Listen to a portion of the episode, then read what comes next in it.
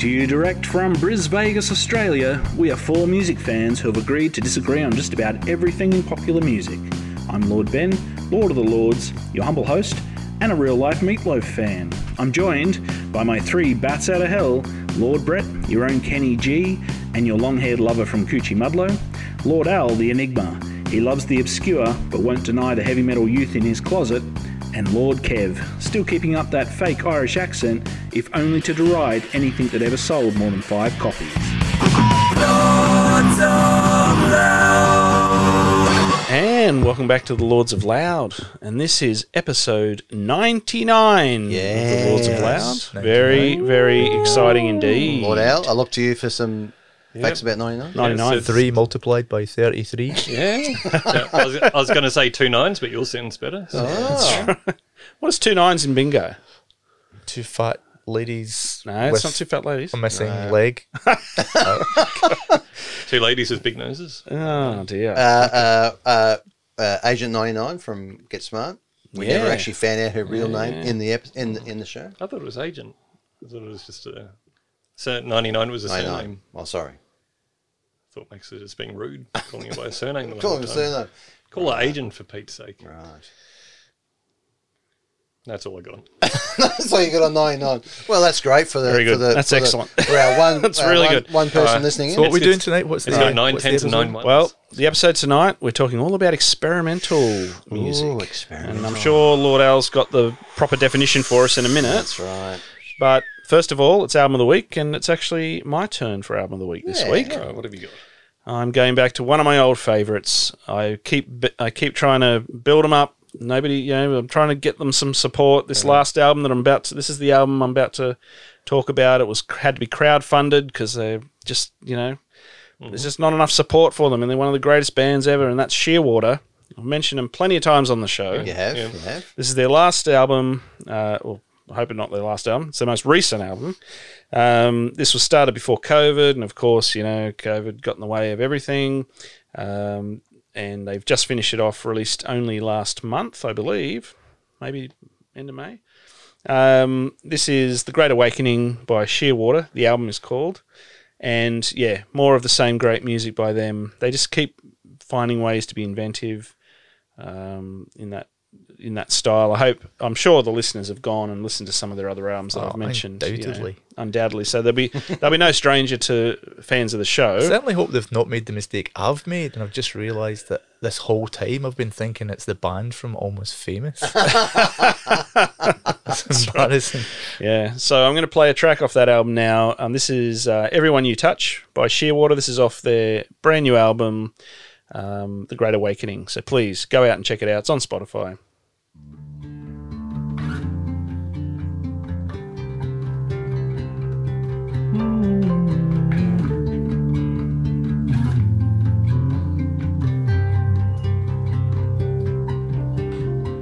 Endlessly rustling, talking, don't pause for breath. Everyone coming here looking for someone else. Watching them tearing up the tracks along the line. Mirror standing in for galaxies of light.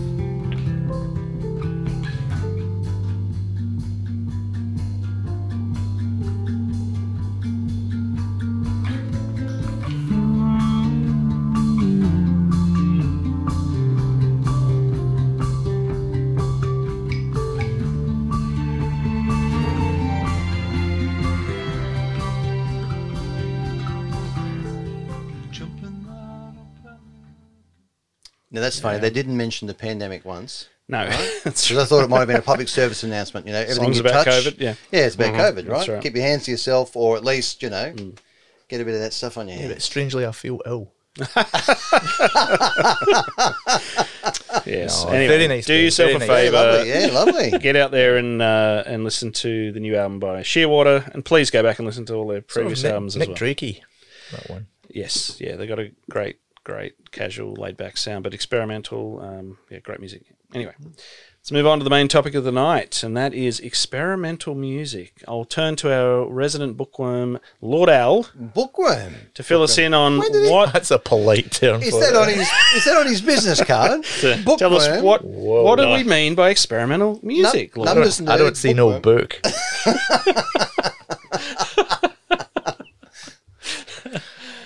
You're gonna One a week, cry. guys. One a week. Um, well, it's interesting because when we were talking about the Beatles in the last episode, there Oh was uh, God. no, we're not going to go down that I'm track going to dredge again. that up again. But remember, there was we were talking about the Shite album, Yes. and you know, Revolution Nine was the big. Oh, look what they've done! Um, Mm-hmm. not not that we've discussed it in the last episode, but previously and all around the place, people were just like, "Oh, weren't they innovators?" Blah blah blah blah blah. um, Certain they- people have said certain things. so people have said certain things. Um, so uh, of course they weren't. They they ripped other people off. Right. Um, and one of the people that I think inspired that whole idea was uh, Stockhausen. Is that Stockhausen, yeah. yeah? Um, What the Kylie Minogue bridges are. so so so I'll I'll start I'll start uh, a definition with with a quote. Um, and this is from uh, from so, someone else on the interwebs uh, who's far more clever than I am. Um, so those suffering from Stockhausen condition believe they've ob- obtained a deep appreciation for boring or poorly executed avant-garde performance.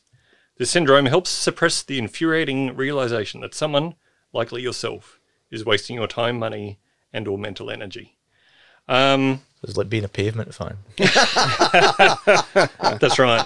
So, so uh, experimental music, um, it, it seems to uh, uh, split into uh, into two uh, main ideas. Like when I think of it, and when I kind of read what other people have said about it as well, you have well, you've got unusual instruments or choices, um, but it's still structured, and which is apparently what Stockhausen is like. Sure. Like he was ultra, you know, I will, I will need this sound at this particular point.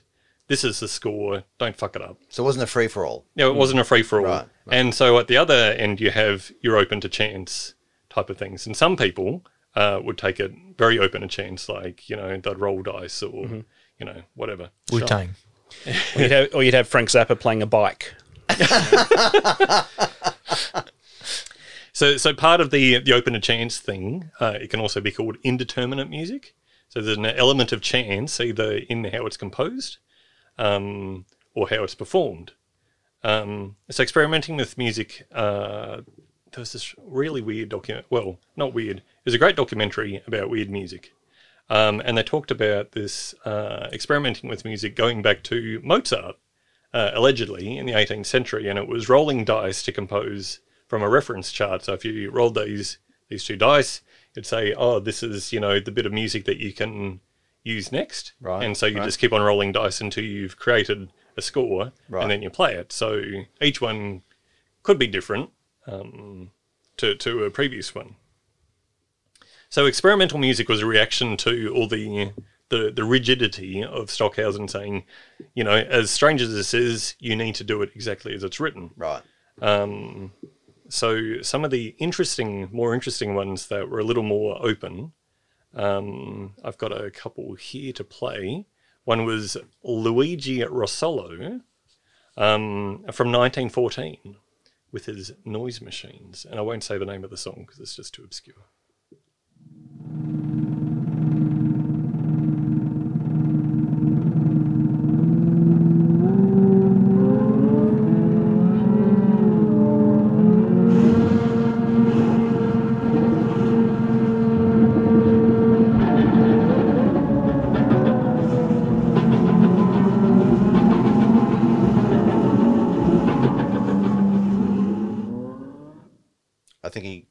Car needs a tune up. That's all I'm saying. That's right. Just it's like you flooded it. That's right. It's an oil change or something there. Very good. I found 1914. that very Yeah. relaxing, actually. Oh, you like that? Very Yeah. So, so, so it wasn't like a, it's not like when I was saying a reaction that was in the 1950s. So this is just some precursors to Sure, sure. you know what people were experimenting with. Um, certainly before the 1950s and, and definitely before the Beatles. Was that guy Um, shot? hey? Sure, that guy must have been shot, right? Oh, well, there's, there's another one, uh, Pierre Schaeffer, um, who was doing uh, music concrete, uh, using everyday sounds um, to compose music. So take it away with that one. 1948, this is.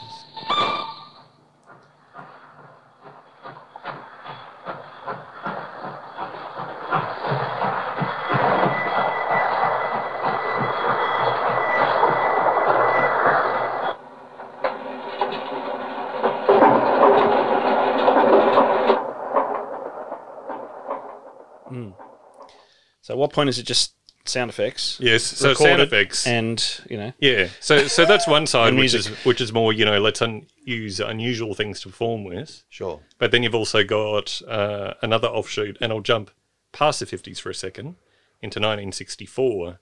And uh, a guy called Terry Riley has a song called In C.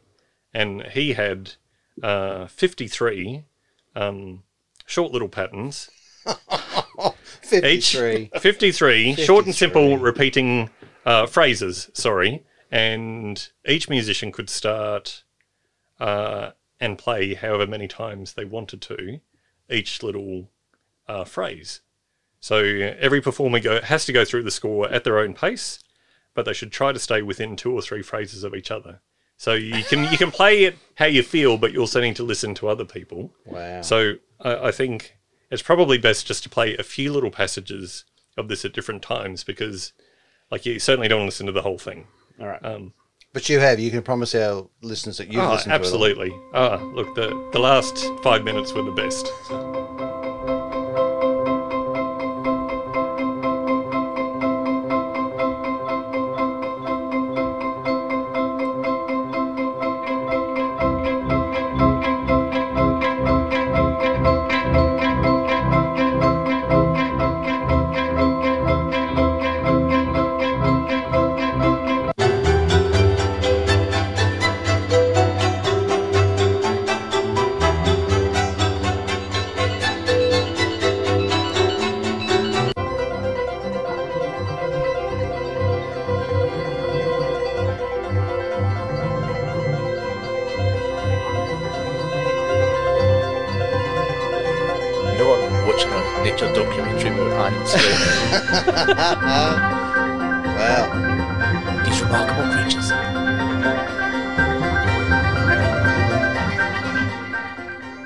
So, so that was actually good. sorry, I made a mistake. It was 1968. Obviously Oh. not 64. You can God's tell the difference. That's right. So- But that version, I think, was uh, that that particular one is like 10 minutes long, um, and you can sort of notice a a shift over the course of the music, Right. but you can't really put your finger on what's happening Okay. too much.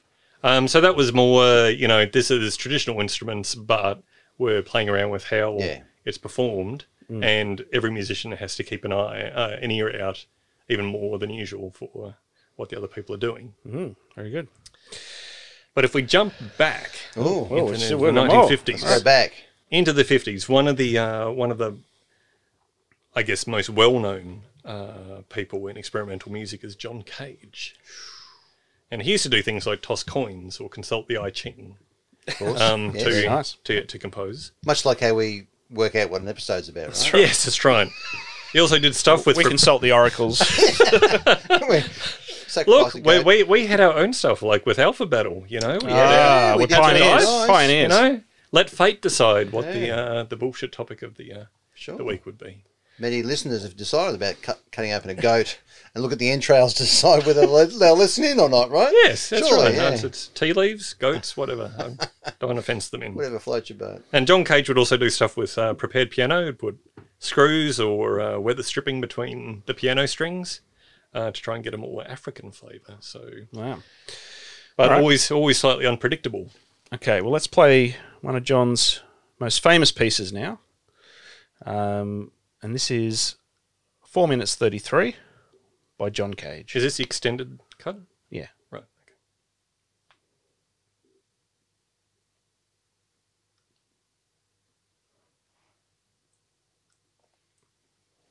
Great intro.